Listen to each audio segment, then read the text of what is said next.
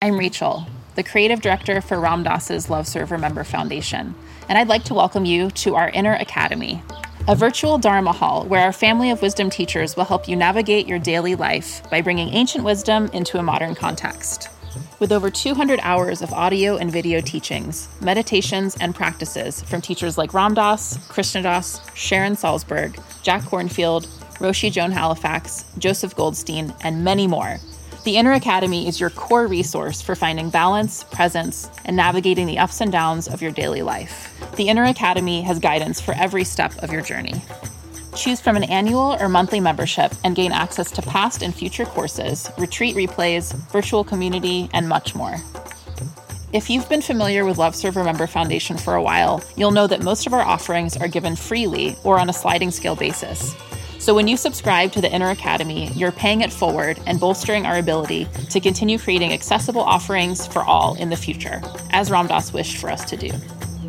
Be here now and start your journey with Ram Dass's Inner Academy today.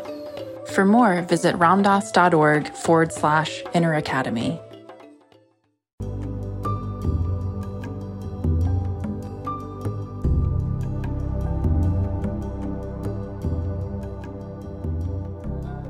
Welcome to Lama Surya Das's Awakening Now podcast.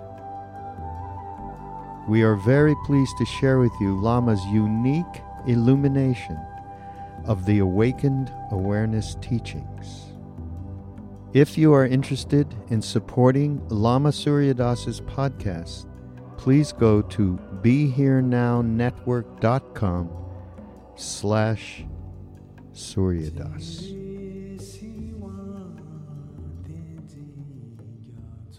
Chanting the Gate mantra on page, which is the heart mantra of the Heart of Wisdom Sutra, the Mahaprajna Paramita Hridaya Sutra, the Heart Sutra, the heart, the quintessence, distilled essence of wisdom, scripture. On page 20, we're not going to study that now, but the mantra's at the bottom. And it says, just to, it's said, it's taught that just to chant this encompasses all the virtues and benefits and blessings of the whole sutra. And this, of course, is just a one page version of the 1,000 verses of the great long wisdom scripture, the, Ma- the Prajnaparamita Sutra of Mahayana Buddhism. So I like this kind of powerful pill supplement mantra. You just chant this mantra and you get all the benefit and blessings. And it's said that wherever it's chanted, that these remarkable enlightening, liberating, edifying, transformative blessings and benefits will be realized and accomplished by whoever practices it and all connected to them in widening concentric circles of interconnectivity, including all the beings and the local animals and insects and birds and bless the waters and the natural elements and all those who abide in them. So it's a very vast and beautiful practice and, and thought to hold, intention to hold, to include all in our big heart prayers and practice our bodhicitta, the noble heart of the bodhisattva, the engine of enlightenment. If the bodhisattva is like a great vehicle, Mahayana means universal vehicle or great vehicle or universal path or great conveyance of deliverance, great vehicle in short. If Mahayana is a great vehicle or an ark for all beings, then the bodhicitta is its engine. The bodhisattva is like the vehicle. The bodhicitta is his or her heart, its engine. And cultivating it and practicing and living the bodhicitta is the gas, it's the fuel. Carbon free, green fuel, of course, that fuels that engine that is the heart of the bodhisattva vehicle of universal deliverance. So I love this chant and this practice. If you like it too, carry on. Feel free. The Dharma is free. No one owns it. it. Belongs to those who love it and want it and need it, as Buddha himself taught or implied. no one has a corner on the market of truth. The Dharma belongs to everyone, especially those who want it and need it and practice it. And the Dharma is a very big word beyond isms like Buddhism and schisms. Thus, Dharma is a word that predates Buddhism. Hinduism used it, and in general, it just means um, living spirituality or transformative spirituality.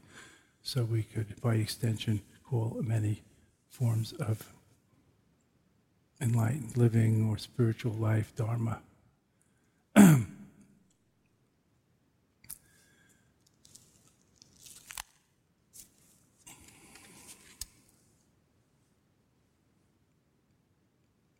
when we're practicing this Dzogchen non meditation or view meditation in action, the ground, path, and fruit of the great perfection,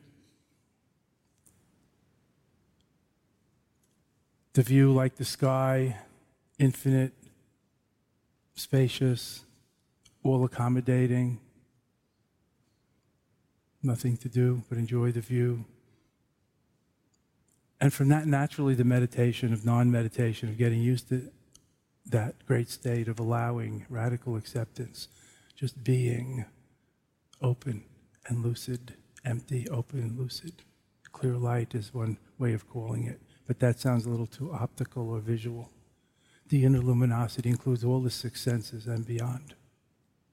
The view, the meditation, and naturally the activity. We'll get more to that at the end of the week when we talk about integrating Dharma into daily life at home, etc. That's the ground we need a chart that's going to go across from left to right. That's the ground, the basis. The view is the ground, the basis of this direct path, or three steps in one path of view, meditation, and action. How non dual Mahamudra and Dzogchen are always explained the ground, the basis, the view, and the path, the practice beyond the difference between practice and ordinary activities, beyond the duality or the dichotomies that we make between the sacred and the mundane, the pure and the impure, and so forth. Samsara and nirvana, heaven and earth, and all the other dichotomies and polarities.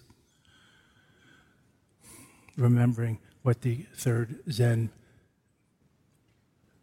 ancestor, we used to call it patriarch, just so you know who I'm talking about, of Zen of China, call, said in his great Trust in the Heart Mind Sutra, his long poem, Trust in the Heart Mind. He says, the way is the great way is not difficult for those who have few preferences. When heaven and earth are set apart even one inch, everything is very divided. Make the slightest, let me restate that, make the slightest distinction, however, and everything is as far apart as heaven and earth. So, this unitary view, a unified view that we're talking about here in the non dual Dzogchen practice, not the general Buddhist path and Mahayana teachings, progressive development, character development, attitude transformation, morality, concentration, meditation, insight, purification, and wisdom. But in this swooping now from above with the bigger picture, the view, this direct access, non dual tradition, practice of Tregchud, of seeing through, the ground is the view, and the meditation is the path of non meditation, of getting used to leaving it as it is, seeing as it is first is the view, and leaving it as it is is the meditation, non meditation. Meditation writ large in life, integratable with everything. No need to close your eyes, put your plugs in, and a mind plug, numb your bodily sensations, and then try to find something quietly inside. That's not what we're doing here. And the view, ground path and the fruit is the activity, the natural Buddha activity of the great perfection. In life, the ten bodhisattva virtues in action and so on, the ground path and fruit, the view meditation and action. So this is the view is the ground, is the glimpse, is the recognition. Sometimes if you if you if you have the mixed fortune of reading Tibetan Buddhist books in translation, I said mixed, not miss fortune. Then it often says introduction to the nature of mind. That's not necessarily the best translation of this first point. It could just as well be called recognition of your true nature, recognition of your divine nature, rec- realizing who and what you are, recognizing. Not just introduction as if somebody else has to show you. So, this first one is the recognition or introduction to our true nature, our Buddha-ness, our Buddha nature, the inner divine, whatever you call it, the clear light, the Dharmakaya. That's the glimpse. That's the basis. That's the view on which we can talk about seeing it as it is, like recognizing awareness as distinct from just thinking. Awareness of thoughts is meditation. Mindfulness of thoughts and feelings and perceptions, sounds, and so on is meditation. Just hearing and seeing is not meditation. So, discerning or recognizing awareness itself, awareness alone, awareness, the bigger flow, the totality. How can we know anything if we're not aware of it? So, awareness is the palette upon which the colors of all the states of consciousness are found. Color it. The one taste, the unity, the, the, the, uh, the unified nature, the homogeneity, homogeneity, let's say, of awareness. Rigpa, pure presence, high, uh, rarefied subject, mystical subject. It's not a thing. In other words, it's not a thing, a subject and object. It's not an object. It's not a thing. It's no thing. Yet it's everything. Mepa, Chikpu. It's the only thing. Choa, all pervasive, ubiquitous, everywhere available. And Lundrup, spontaneously present or manifesting the four points of introduction to the nature of the ultimate. We call it Rigpa Tibetan, the Buddha mind.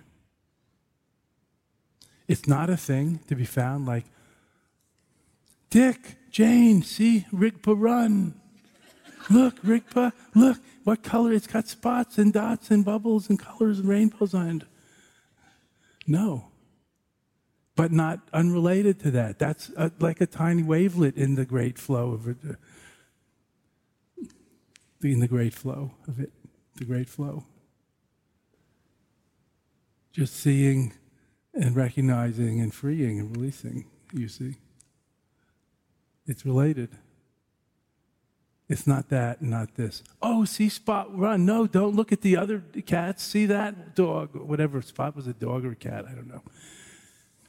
I hope you know what I'm talking about. Maybe they don't have, maybe they don't have books anymore like that for you younger generations under 60. It's not a thing, it's everything. It's all pervasive, everywhere, always accessible, and spontaneously manifest or accomplishing or perfecting itself. Like everything is poetry, not just poetry, everything is music, not just the music that comes um, on a record. Am I dating myself, John?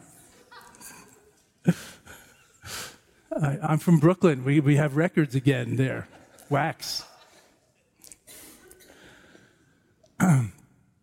so, first is the view, the glimpse. That's the ground of this pathless path, this signless, wishless, aimless, goalless, structureless, yet very precise and like clear and luminous, lucid path, practice path. The view and the meditation inseparable, this pathless path, like the sky view like the sky, this glimpse of seeing things as they are, including ourselves, recognizing awareness, Rigpa, the projector, not just the projections. Thus, the fearless master from, of our lineage, the great Jigme Lingpa, Longchenpa's main disciple, the great Jigme Lingpa, whose treasure teachings is the Longchen Nyingtik, the heart essence of the infinite vast perfection. Jigme Lingpa said, The dogs chase the bones when thrown, the lion jumps right on the thrower. You want bones? Jump on the thrower. You'll get more than just bones. So, not just chasing the projections and the perceptions, jump on the thrower. Back to who's doing what around here. The projector, not just the projections on the silver screen of emptiness that we get so caught up in and enthralled by and forget that we're even at the movies. So, tracing back the radiance, as it were, the radiance on the silver screen, looking at that beam and look, oh, look, it's coming from that little window back there with a little minimum wage slave college student running a projector or whatever they have today, probably an iPhone, shooting out the whole movie out of their digitized Dick Tracy watch iPhone. so, the glimpse, the recognition of our true nature is the beginning of the true path in Mahamudra and Dzogchen in the non dual tradition. And from that is the meditation of non meditation, seeing it as it is and then getting used to it, allowing, leaving it as it is. Maturation, maturing the view, there's nothing to do, there's nowhere to go and no one to get there. And from that comes the action, the glimpse, the maturation, and stabilization. From the maturation, from exercising, Rigpa, from the glimpse where we recognize Rigpa, we recognize our Buddha-ness, our Buddha nature, our Buddha mind, we're introduced to our true self. How should we put it? Where we find our inner divinity, then we, we, we, we find love for ourselves. We accept ourselves, we find ourselves acceptable and lovable totally, even just for a glimpse of a moment. Then we, at least we know there's a there there. It's possible. Then comes maturation, is exercising that muscle First, somebody introduced us to um, the, we have a muscle. All we have to do is use it to firm it up. So, in exercising Rigpa, that's a Dzogchen practice, a non. Stabilization is the third. That is the, the fruit, the path, where everything is it. The bodhisattva virtues naturally unfold. As the inner sun of wisdom rises, let's say, in the heart, let's say, its rays naturally shine out. Reach out, rays reach out. Not neurotically do good or needing to be needed, codependence. Rays naturally warmth, energy moves, radiates, re- outreach, in reach, and outreach. The rays naturally reach out in the form of compassion and action, altruism, generosity, eh, helpfulness, and all the other bodhisattva virtues the enlightened life, the saintly life, the beautiful life, not just legislated following the precepts and rules, which are more in the relative behavioral sphere. But now we're talking about the natural outflow of the beautiful rays of the sun, inner sun of wisdom, and its lo- natural, loving, compassionate, awesome, nonviolent, helpful, generous, beautiful, balanced, healing rays. Warm, illuminating rays nurturing rays. So, from the glimpse, maturing it, which is really the path, it's really the whole thing here. And then naturally comes the love and compassion, loving kindness, equanimity, forgiveness, and everything else that we cultivate in the, our more ordinary supportive Mahayana type or Christian, Jewish, whatever humanistic atheist practices. Just being a good person doesn't need to be legislated. It's all in the Rigpa. If you're selfless, you naturally don't act selfishly. We can understand that.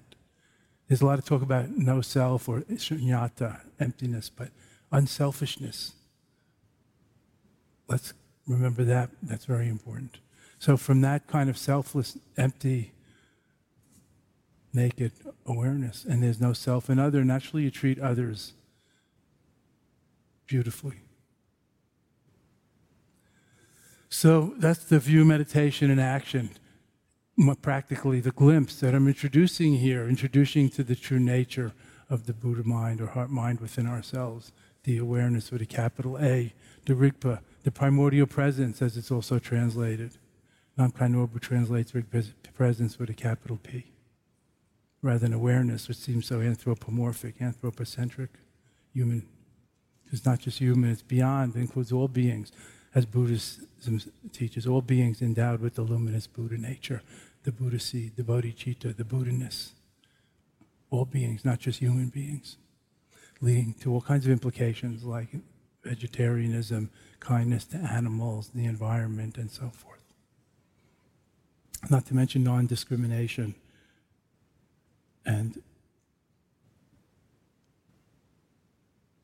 non discriminating uh, against other creeds or genders or colors and so forth. All beings equal in the Buddha nature, in the mandala of the great perfection. It's all center. There's no one closer or further to God, me, Buddha, in this scheme. It's in everyone. It, it's in the last place people look inside oneself and each other. So in Tibetan, for you Tibetan scholars, some of you old students, it's nice to see you here again, even in, you know, be looking so old. We have our new grandfather, Chad, here, and his, you know, Freud, in case you don't recognize him, his 40 year old Freudian disguise. Chad goes, molts every few years and he goes through these phases of, uh, maybe you've noticed, but somehow, goddamn, he always looks just like me. I mean, this is what he told me. I didn't, this is not about me. Every few years, he looks like di- different me of my different stages. Am I exaggerating, Chad? You always tell me that. just take a look at him. Look at that face. okay, nice to see you, Chad.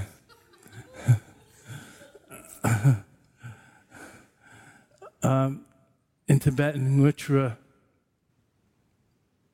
direct introduction. Seldzok,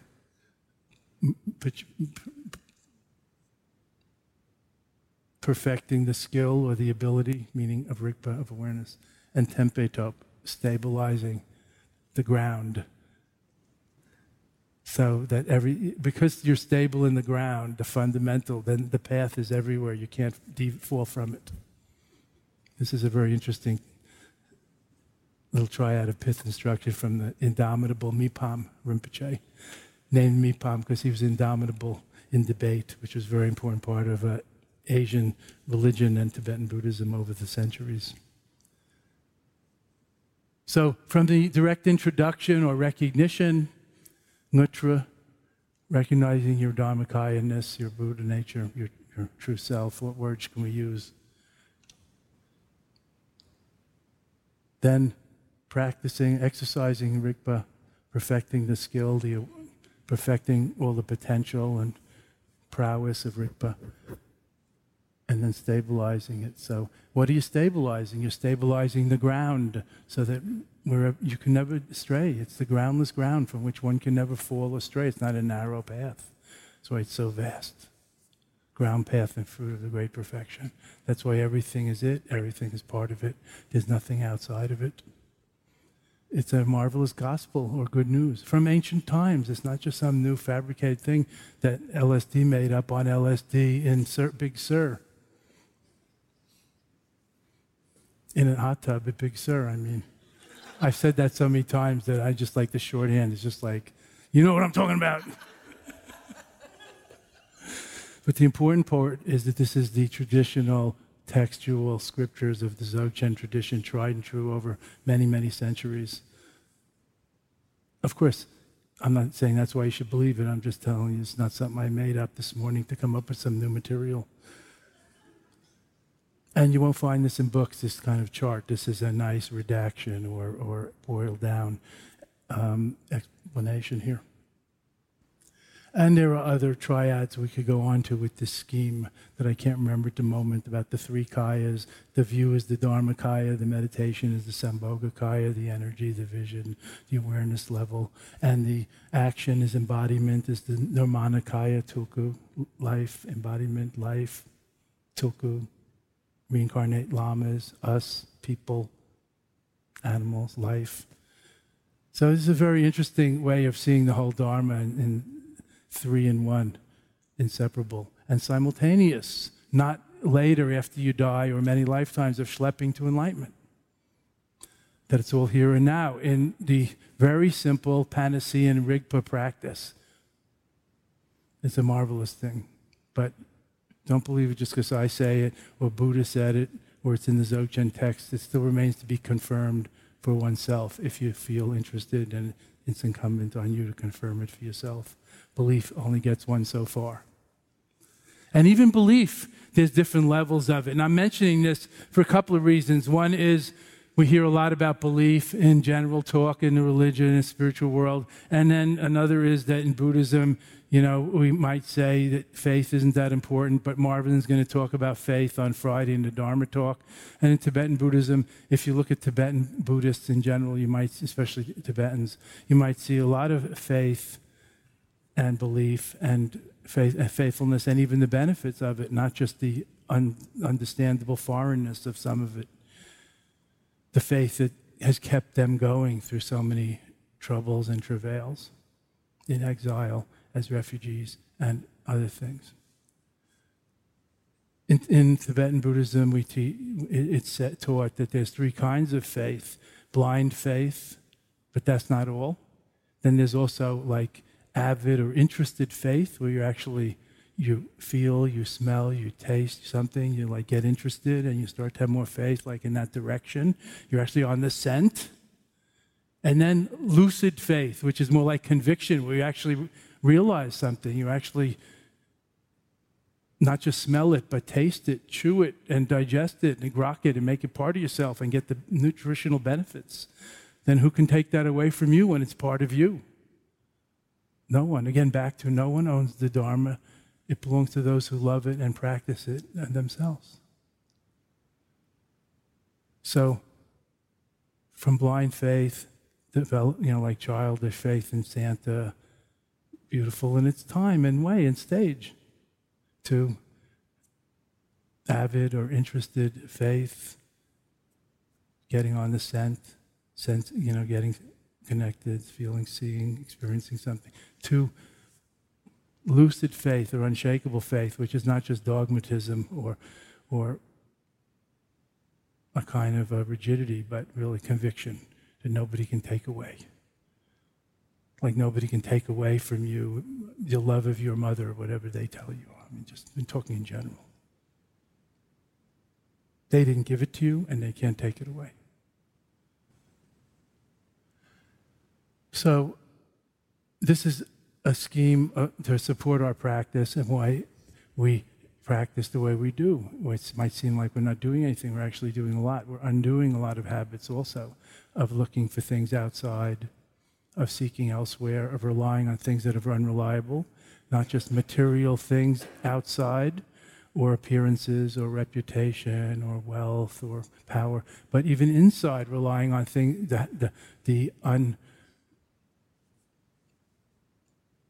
conscious and unenlightened habit of relying on unreliable things inside, like um, pleasure or momentary um, happiness, you know, emotions that go up and down, um, or states of mind, even more deeper, like concentration or bliss, or uh, you know, like even more subtle states of mind are still unreliable because they're just temporary states of mind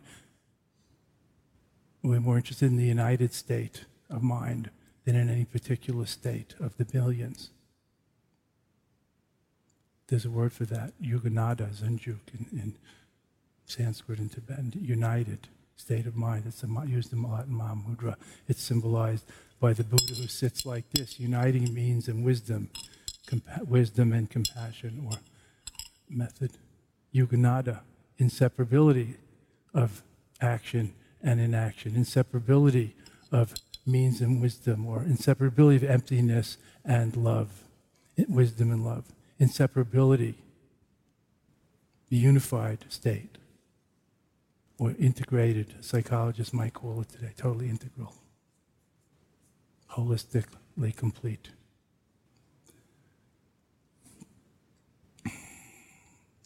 So there's a lot more we could talk about. I also, I'm a little um, careful, aware of the time. I want to open the floor to questions.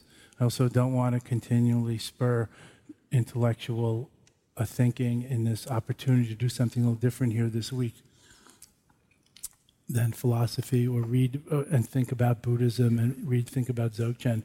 We try and practice something and um, realize, you know, exercise, exercise not just study Buddhism or study Dzogchen or talk about it. I'm trying to transmit something, not just teach about it. So it takes two to tango.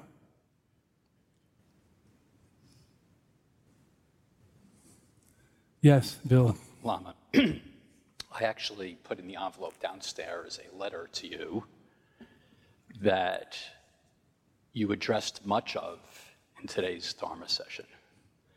But um, it's really kind of spooky because um, what spurred this. I didn't get that letter yet, just to spook you. No, I know you. you Because I know you're a rational kind of chap. perhaps.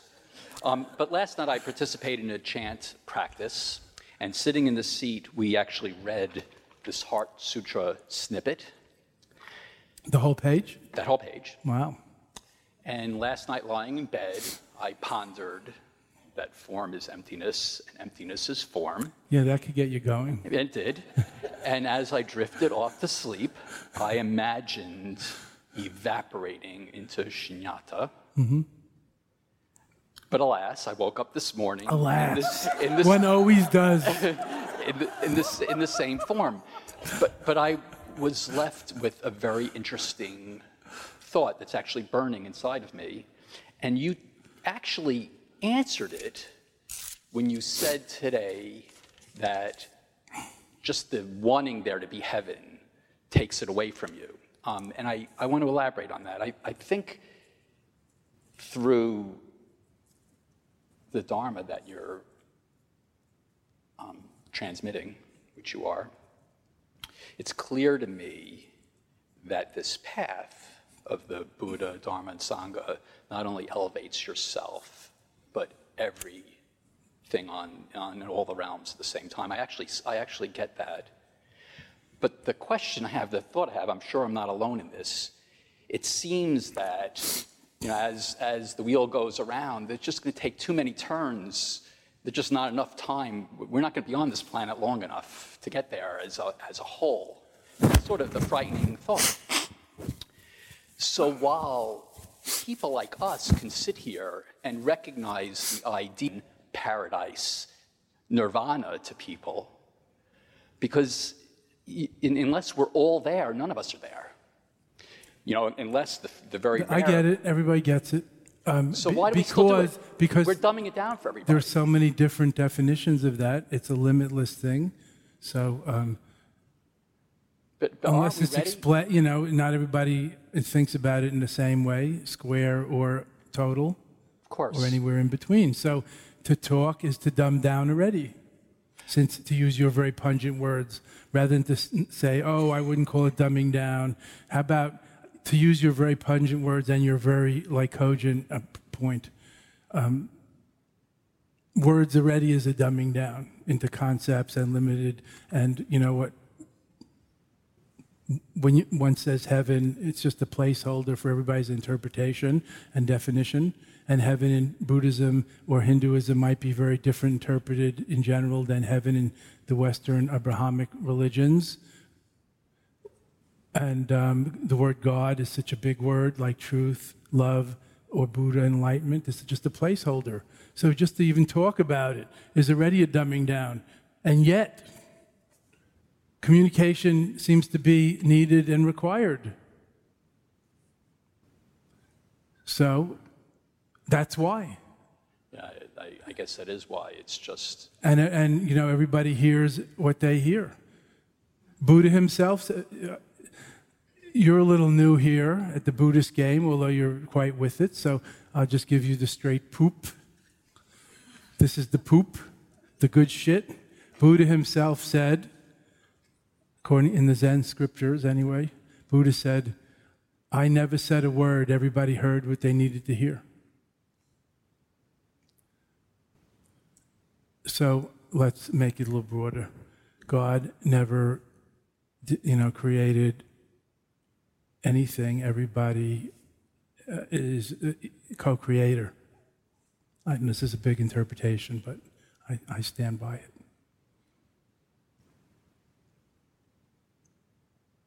No humans, no God. Who would talk or know about God if there were no humans to talk or know about it? I'm leaving out the animals for the moment, just talking English. See what I'm saying? It takes two to tango. Ancient Buddhist saying. We need duality. Otherwise, what can be said? So, I hope that's helpful in answering your question. Stay with stay with what you know and what you're doing. You, you're, you're on a, a great course and you're a quick study, no problem. And don't worry about what's going on out there. At least for now, you'll have enough to worry about when you leave Saturday. You go back to your busy life and profession and family and, you know, community and politics and life.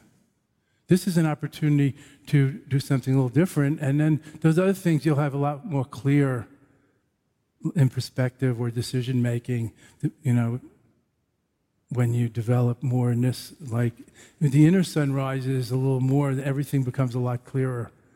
You have your own miner's light wherever you go. That's the idea.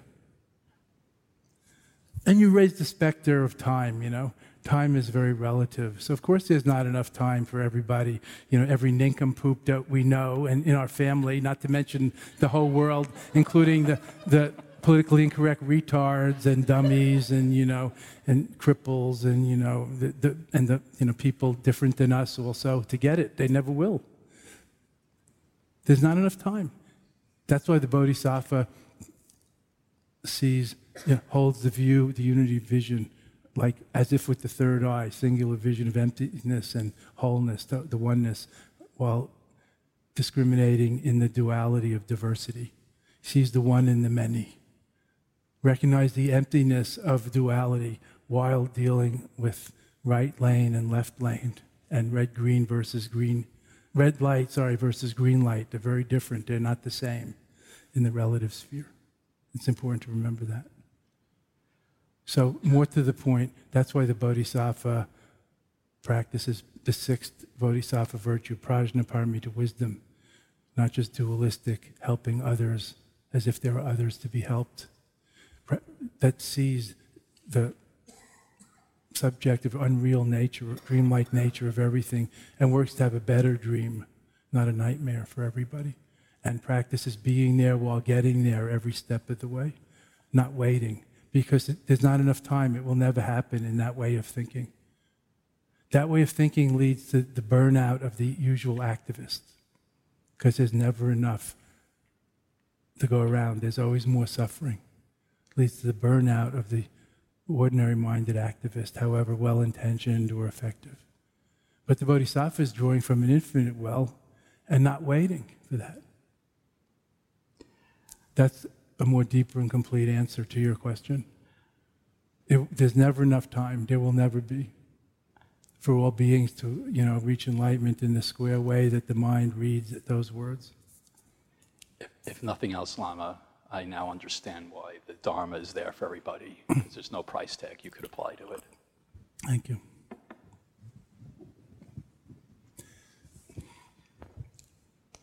Hi. Um, Hi.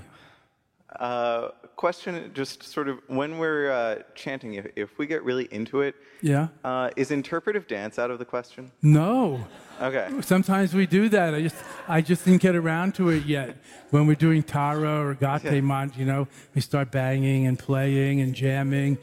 No, awesome. definitely. Awesome. It, because it is interpretive already, dance, yeah. everything.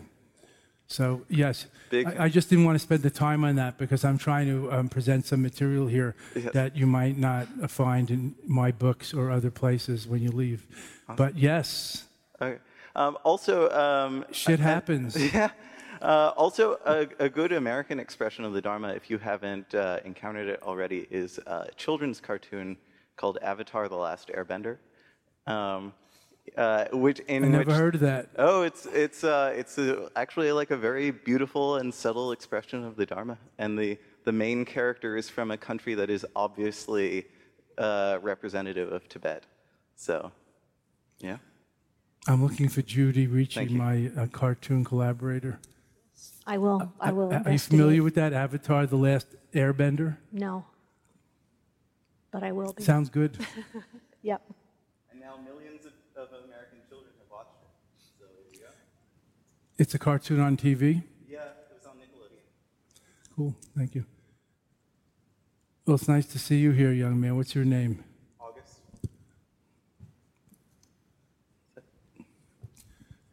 Uh, it's interesting you should mention that because during the meditation, there were some children looking in the window there was some adults supervising. I don't know what the whole story is. I'm just telling you like the facts as I saw them. There was like some tall people behind some short people, and short people, the short people all had their little noses and big eyes pressed to the window, and it was really, it was all I could do. I was so laughing to myself inside at myself.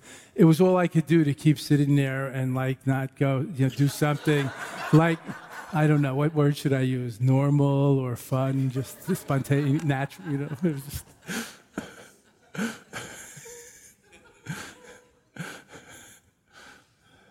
They were probably visiting Garrison or the kids of the, the, the staff here, who knows? Um, who has the mic? Yes, over there. Hi. Hi.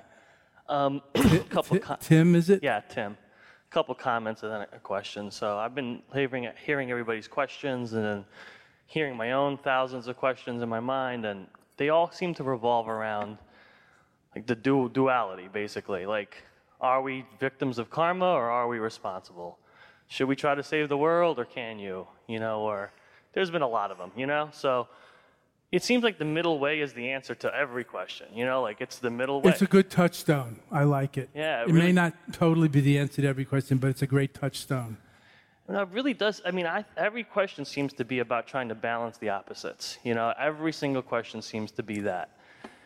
So I'm like, all right, well, then it's just the middle way. But then that seems like, man, I'm really fucked because, like, how is your mind ever going to balance out all of these crazy variables and there's just so much happening? So is the idea that, like, once you have the view and you stabilize it, like the middle way just sort of happens through Your you? mind's never going to balance it out. This is the spiritual project is not about the mind with a small m. So the problem is um, what you're saying. You know, it, you said all of the questions seem to be the either or, or Yeah.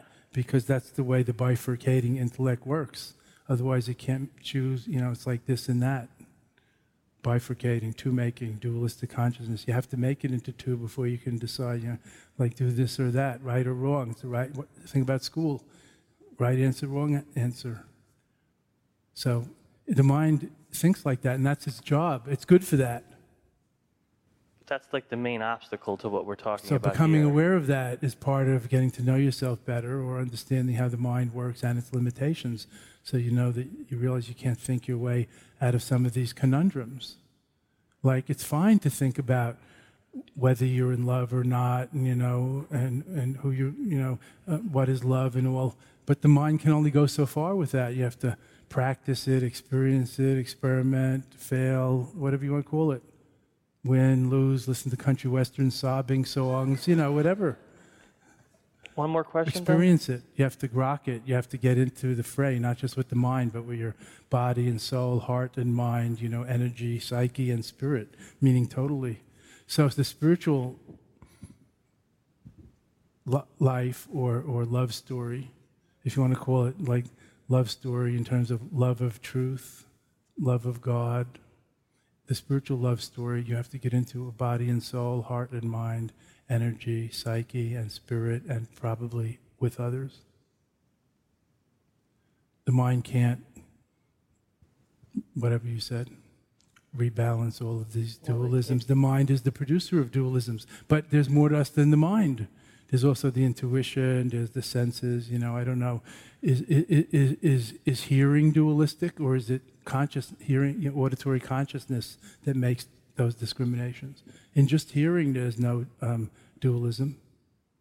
It's the mind, it's the consciousness, the dualistic consciousness that projects these distinctions. It's either it's always or never. You know, it must be either a wave or a particle.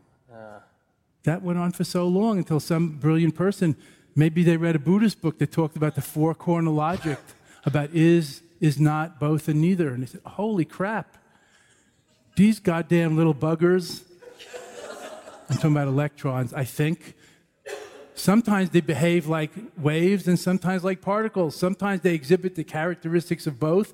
And mother, foe, sometimes they exhibit characteristics of neither. Wow. So it's not just two choices, there's four choices there for the mind to get busy on, which, you know, like two plus two, you know, it's kind of like four squared. You, suddenly you have a lot of choices, meaning maybe there's other ways to experience it or to parse it or to use it or to measure it or to describe and understand it. But then there's experiencing and realizing. So it's, let's not get stuck with the intellectual understanding and intellectual information. Yeah, but how do you how do you do that? Because like so, We're I, trying to do that here. there are maybe other ways. But the mind, the, the, my question, my last question, then I'll let it go. Go Like, ahead. I want to stop using my mind for all this, but it, it won't stop. Right. It seems to be So powered be by. aware of your mind. That's how awareness What's of mind. What's powering it? What's driving it? It doesn't feel like it's, It's me the anymore. famous. It's the famous. Um, I forget what it's called. Infinite, inexhaustible energy machine that everybody's been seeking. What's powering it? Karma. That's what they say. From beginningless time, karma, habit. You know, if you want to call it evolution, that's a fine word. It takes it beyond the individual. Well, it's not me. I can sense that now. Like So- I'm not responsible for all my thoughts. I used to think So I that's a big realization. You mean they're not just your thoughts? No, they're not. They're your parents' thoughts, your don't know. grandparents' thoughts, they're human thoughts, they're guy thoughts, which may be different than girl thoughts. You know, whose thoughts are they? So are we like a radio picking up channels then? Is that like what it is? Like I mean, no, I'm being serious. It's like the human system. Like like we think we're the generator of this stuff, but we're not. Like That's we're right. Not, we're not They- generating any of I don't it. know about the radio now. We're not generating everything, it's all happening. That's hard. But we think we're, we're doing it all and we think we're the boss. Thus, surrendering to the creator who's doing it all is one interesting and effective strategy for some people. Surrendering to karma is one interesting and effective strategy, or being one with karma for some people.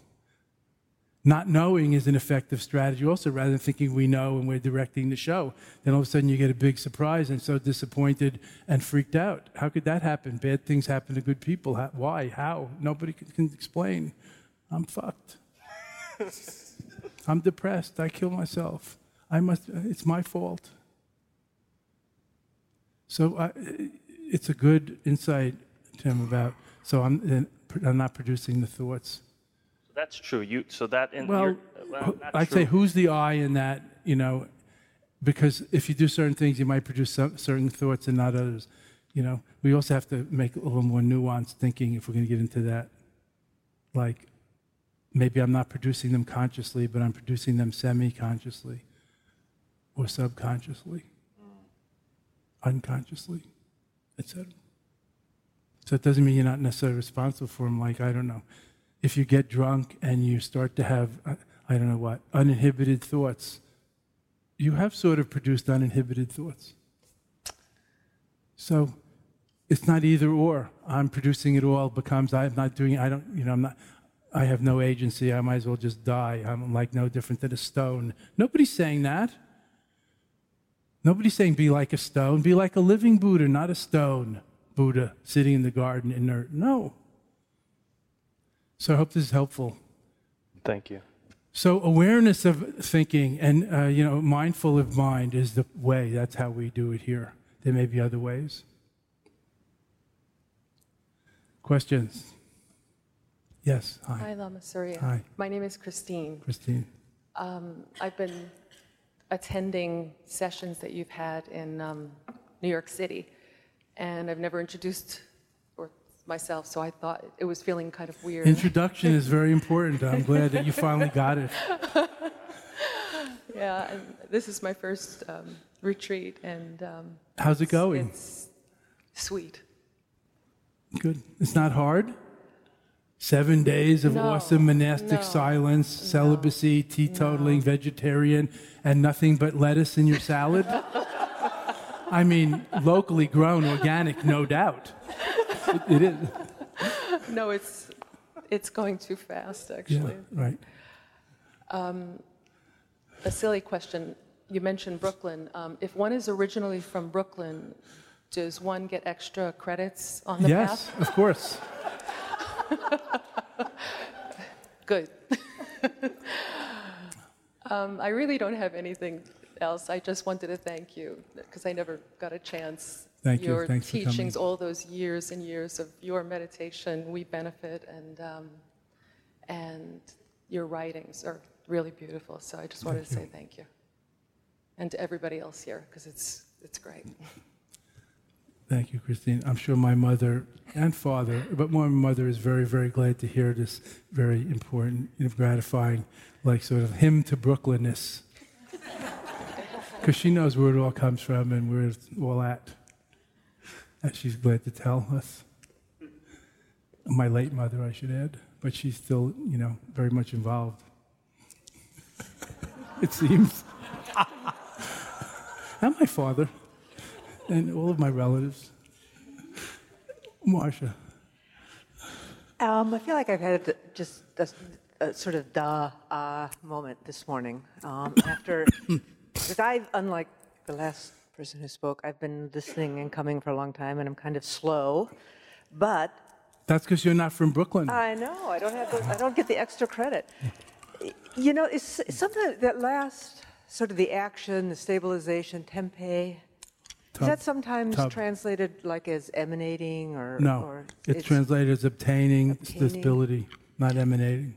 But go Because I on. realize that I've, I've been thinking about it, particularly with stabilizing in the way I think about it in English, as a place you get to, and then it's Right. stable, and Th- it's all figured out. And I, I just sort of got this morning that it's roiling around that last stage, the action, the, the yes, it's, it's, not a place you it's get to and it's done. Right. It's sort of almost like there should be like a big, you know, arrows going round and round there because it's not, it's not done. It's Yes. just I don't know if there should be arrows going around and around. well, but that's it's way like my life goes, but it, I know. it feels in and out. the flow of the Tao isn't usually imagined as so. I don't know what that sounds a little like getting stuck inside a washing machine. The flow of the Tao is usually imaged a little differently, but however you want to experience it, there is a continuity. But let me go back to what came out of my mouth today, which I don't think I ever said before about this. I really haven't taught much about these three, the fourth um, triad there. Occasionally, in advanced retreats, maybe. Stabilizing means stabilizing what? Now, it's too easy to say stabilizing Rigpa. That's what many would say. That's fine. But I said this morning, I mean, I heard myself like thinking aloud. It means stabilizing the ground, the groundless ground from which one can never deviate. Then there's no path to fall from. There's no falling. There is arrival. But it's not a fixed place, but you see, it's the ground. You're always on the ground when, you, when the groundless. stabilize. Yeah, there's You're all- no. there's else There's to be. no other. There's nowhere else to be. Th- Thus, the notion of Dakini, of sky dancer, can stand in emptiness, can dance in the sky, no problem, no fear of falling, nothing, no dualism. What does falling mean in deep space? There's nothing to hit. There's no other. There's no planet. There's no ego. There's no heaven and hell, good and bad. And it helps me to think she's up there dancing, like the interpretive Yes. dance question. Yes. It's not It's stable like Buddha it's like a flame. It's- A flame might look stable, and you want a flame to be stable, like your I don't know what your pilot light in your boiler or stove. But a flame is a living, dancing thing if you look at it even a little closely, not even with an electron microscope, right? And heat, the heat is rising and rushing, and so again, the flow of the Tao, or the steady state of a flame, like energy. Energy is alive and moving, but it's a steady state in a certain way of understanding or imaging it inside. That helps a lot. I hope so. Thank you. So that's the arrival point, but it's not a, sta- a static arrival point.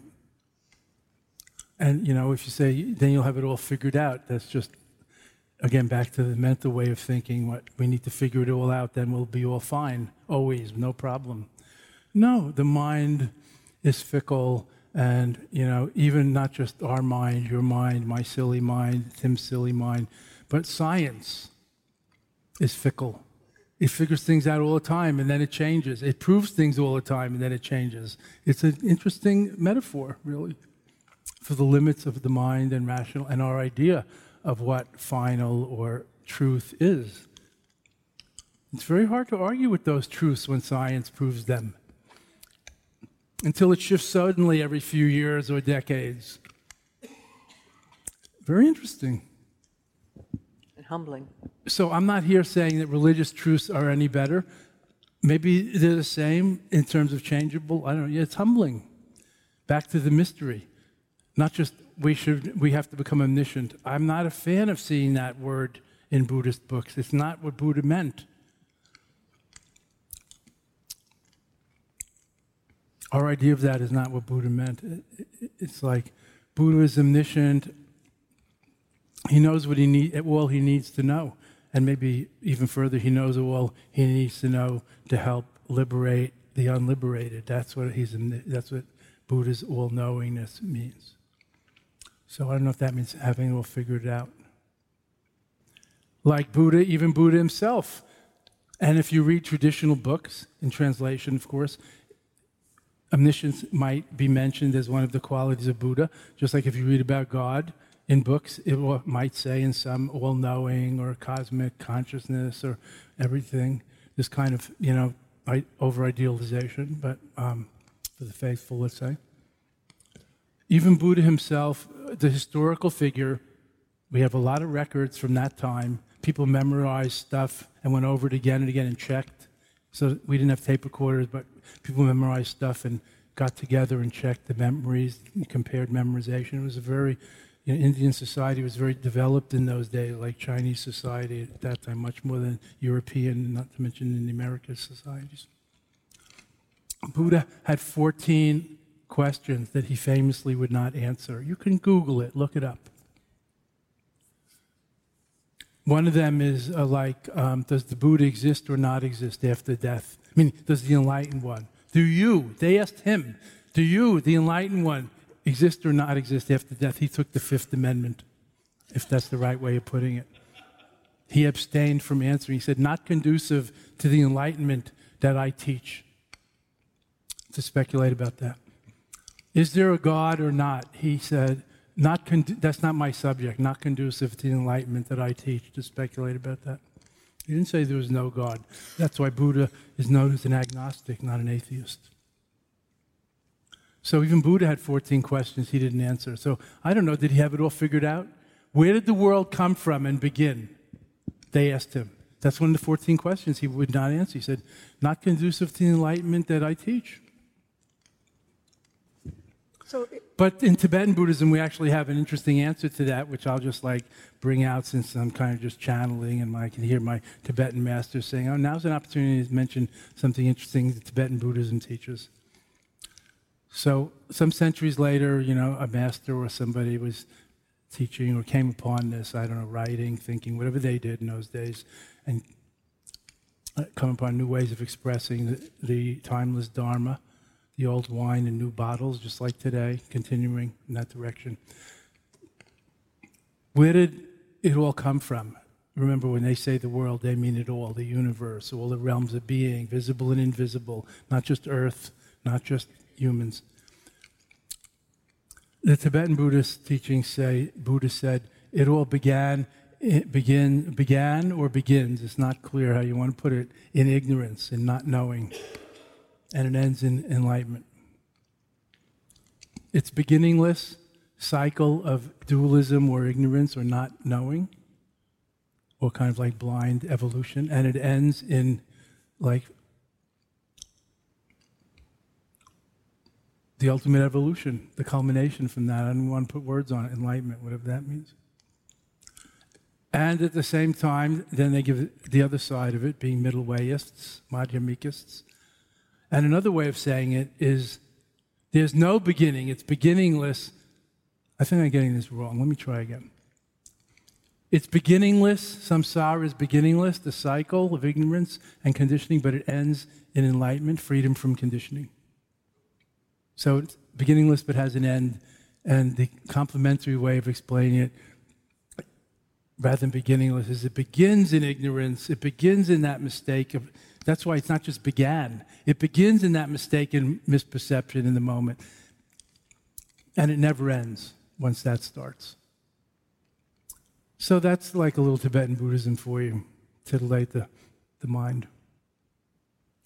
So even, you know, Buddha didn't have it all figured out in the way that we think things should be, could be, or might be figured out. Last question. Anybody have a burner and blazer? Anybody slower to the draw? Anybody we haven't heard from? We heard from her yesterday. Anybody we haven't heard from who's slower to the draw? okay. Hi. Well, is it because I'm not from Brooklyn that you don't want to hear from me? Yes, that's exactly why. Don't hold it against me. Okay. Where are you from? I'm from Montana. So I just had a We don't mind. We're very tolerant. Uh, okay, so where is there room for contemplation in Yeah. the whole scheme of That's a good question. View, What do you mean by meditation, and action? contemplation? Um, I guess positive thought, thinking about, you know, all these sort of concepts that one should think about and sort of contemplate on Right. why we're here, that sort of thing. Yes, good question. You know, a lot of these words depend on how you define them. What is meditation? What is contemplation? What is mindfulness? What is awareness? Same, different, etc. So you gave your definition about thinking about these things, and the place for thinking about these things and questioning and investigation is more in the study and the other analytical kind of aspects of our in- inquiry and our path, not while we're practicing sky gazing, to be precise as to what we're doing here. That doesn't mean never to think about them. As I mentioned the other day in Buddha's seven factors of enlightenment or seven ingredients of his recipe for enlightenment, that questioning and inquiry was one of them. Mindfulness is one of them, but there's other things. Questioning and inquiry is one of them. Balance and flexibility is one of them. So, in general, everybody would say study and practice go together like the wings of a bird or the two hands. So, in the study part, more thinking and analyzing and memorizing, contemplating, debating, pairing, comparing. And in the practice, so more, let's say, left brain, rational, thinking, analytical, and cognitive. And then in the practice part, more, maybe not entirely, but more right brain, intuitive, holistic, all at once, in the moment, experiential, intuitive. That makes sense to you? So study and practice. And study doesn't just mean square like reading books. Also studying ourselves, studying our mind, our body, or studying relationships, studying, you know, opening the book of nature, not just reading science uh, about organic chemistry and biodynamic farming. Study and practice go together. If we just talk, emphasize practice and haven't learned how to practice, study, if we haven't learned how to practice, then our practice might not be very effective. I'm not going to talk about right or wrong, just not that effective. A little learning can go a long way. So, learning and then application. So, um, and also there are, it, now let, let's jump to just straight Buddhist talk. There are many different kinds of meditation. One of them is called analytical meditation. So, even in that kind of thing, it's not really study, but you're using the analytical faculties to think about things. Like, um, not just popping the question and letting go who is experiencing my experience, but analytically going through deconstructing the hut that ego built. It's an analytical meditation of self inquiry, looking into am I my body? Am I my mind? If I'm my mind, what am I? Am I my thoughts? Am I my feelings? What about when I'm a dream? Who am I? What am I? What about in a coma? What about in, in death, after death, in death? I don't know. What about when I stop breathing but I'm still alive for a few minutes? What about if I'm in frozen water for 10, 20, 30, 40 minutes and not breathing but still alive? Who am I then? Science has shown that there can be people who are alive after five minutes and not breathing in frozen water and stuff like that. Who am I then? I'm not thinking. I'm not conscious. It would be hard to say the unconscious is active. I don't know if there are brain waves. I haven't studied this neurodharma that much. See what I'm saying? So that's called analytical meditation. So we could say this is a Tibetan Buddhist meditation tradition analysis that there's two kinds of meditation the more analytical, where you're using the mind to work it. That's like thinking about things, contemplating them, to use your words. And then there's just the meditation, which is more like placement, where you just place the mind on an object, not think about that object. Like the candle flame, concentrate on the candle flame, concentrate on the mantra, concentrate on the visualization, not analyze it. So, study and practice in general, and analytical meditation time as distinct from just leaving the mind, resting the mind, meditation time would be another time to be thinking and contemplating in your sense, like considering these questions. But of course, these are existential questions that we've been talking about that come up in our life for many, if not most people. So any time's a good time to think about them, to contemplate them and ponder them and chew on them. Thank you. And be a more thoughtful and discriminating, um, maybe perhaps even deeper person, not just a thoughtless, undiscriminating, simplistic person. Thus, we're not anti intellectual by any means. Try to follow, uh, what did he call it there? The middle way, that's it. Balancing mind and heart. Now, of course, we're so in our society educated and brought up to put so much about the mind, not to mention the body and senses, but the mind education. So maybe in the meditation yoga traditions in the West, we emphasize, overemphasize, try to emphasize more experiential, non mental practice and development just for balance. As we go to school for 20 years, maybe we haven't spent that much time with the other thing, but the two go well together. My old friend Ram Dass, we were at Maharaji's ashram together in the early 70s. He has always been nagging us Buddhist teachers, Western Buddhist teachers, which is kind of his uh, domain, to uh, make the journey from the head to the heart and to not talk about mind so much, but to include the heart. So there's a place for both, but let's not get stuck in either. They're not separate anyway. But uh, as Westerners, you know, these days, what we hear about is mindfulness, mind training, mind science. In Buddhism, it, it, the word is mind heart. It's a hyphenated word, chitta, like bodhi chitta. It's not here, it's not here, it's, a, it's our whole consciousness, including unconscious, etc.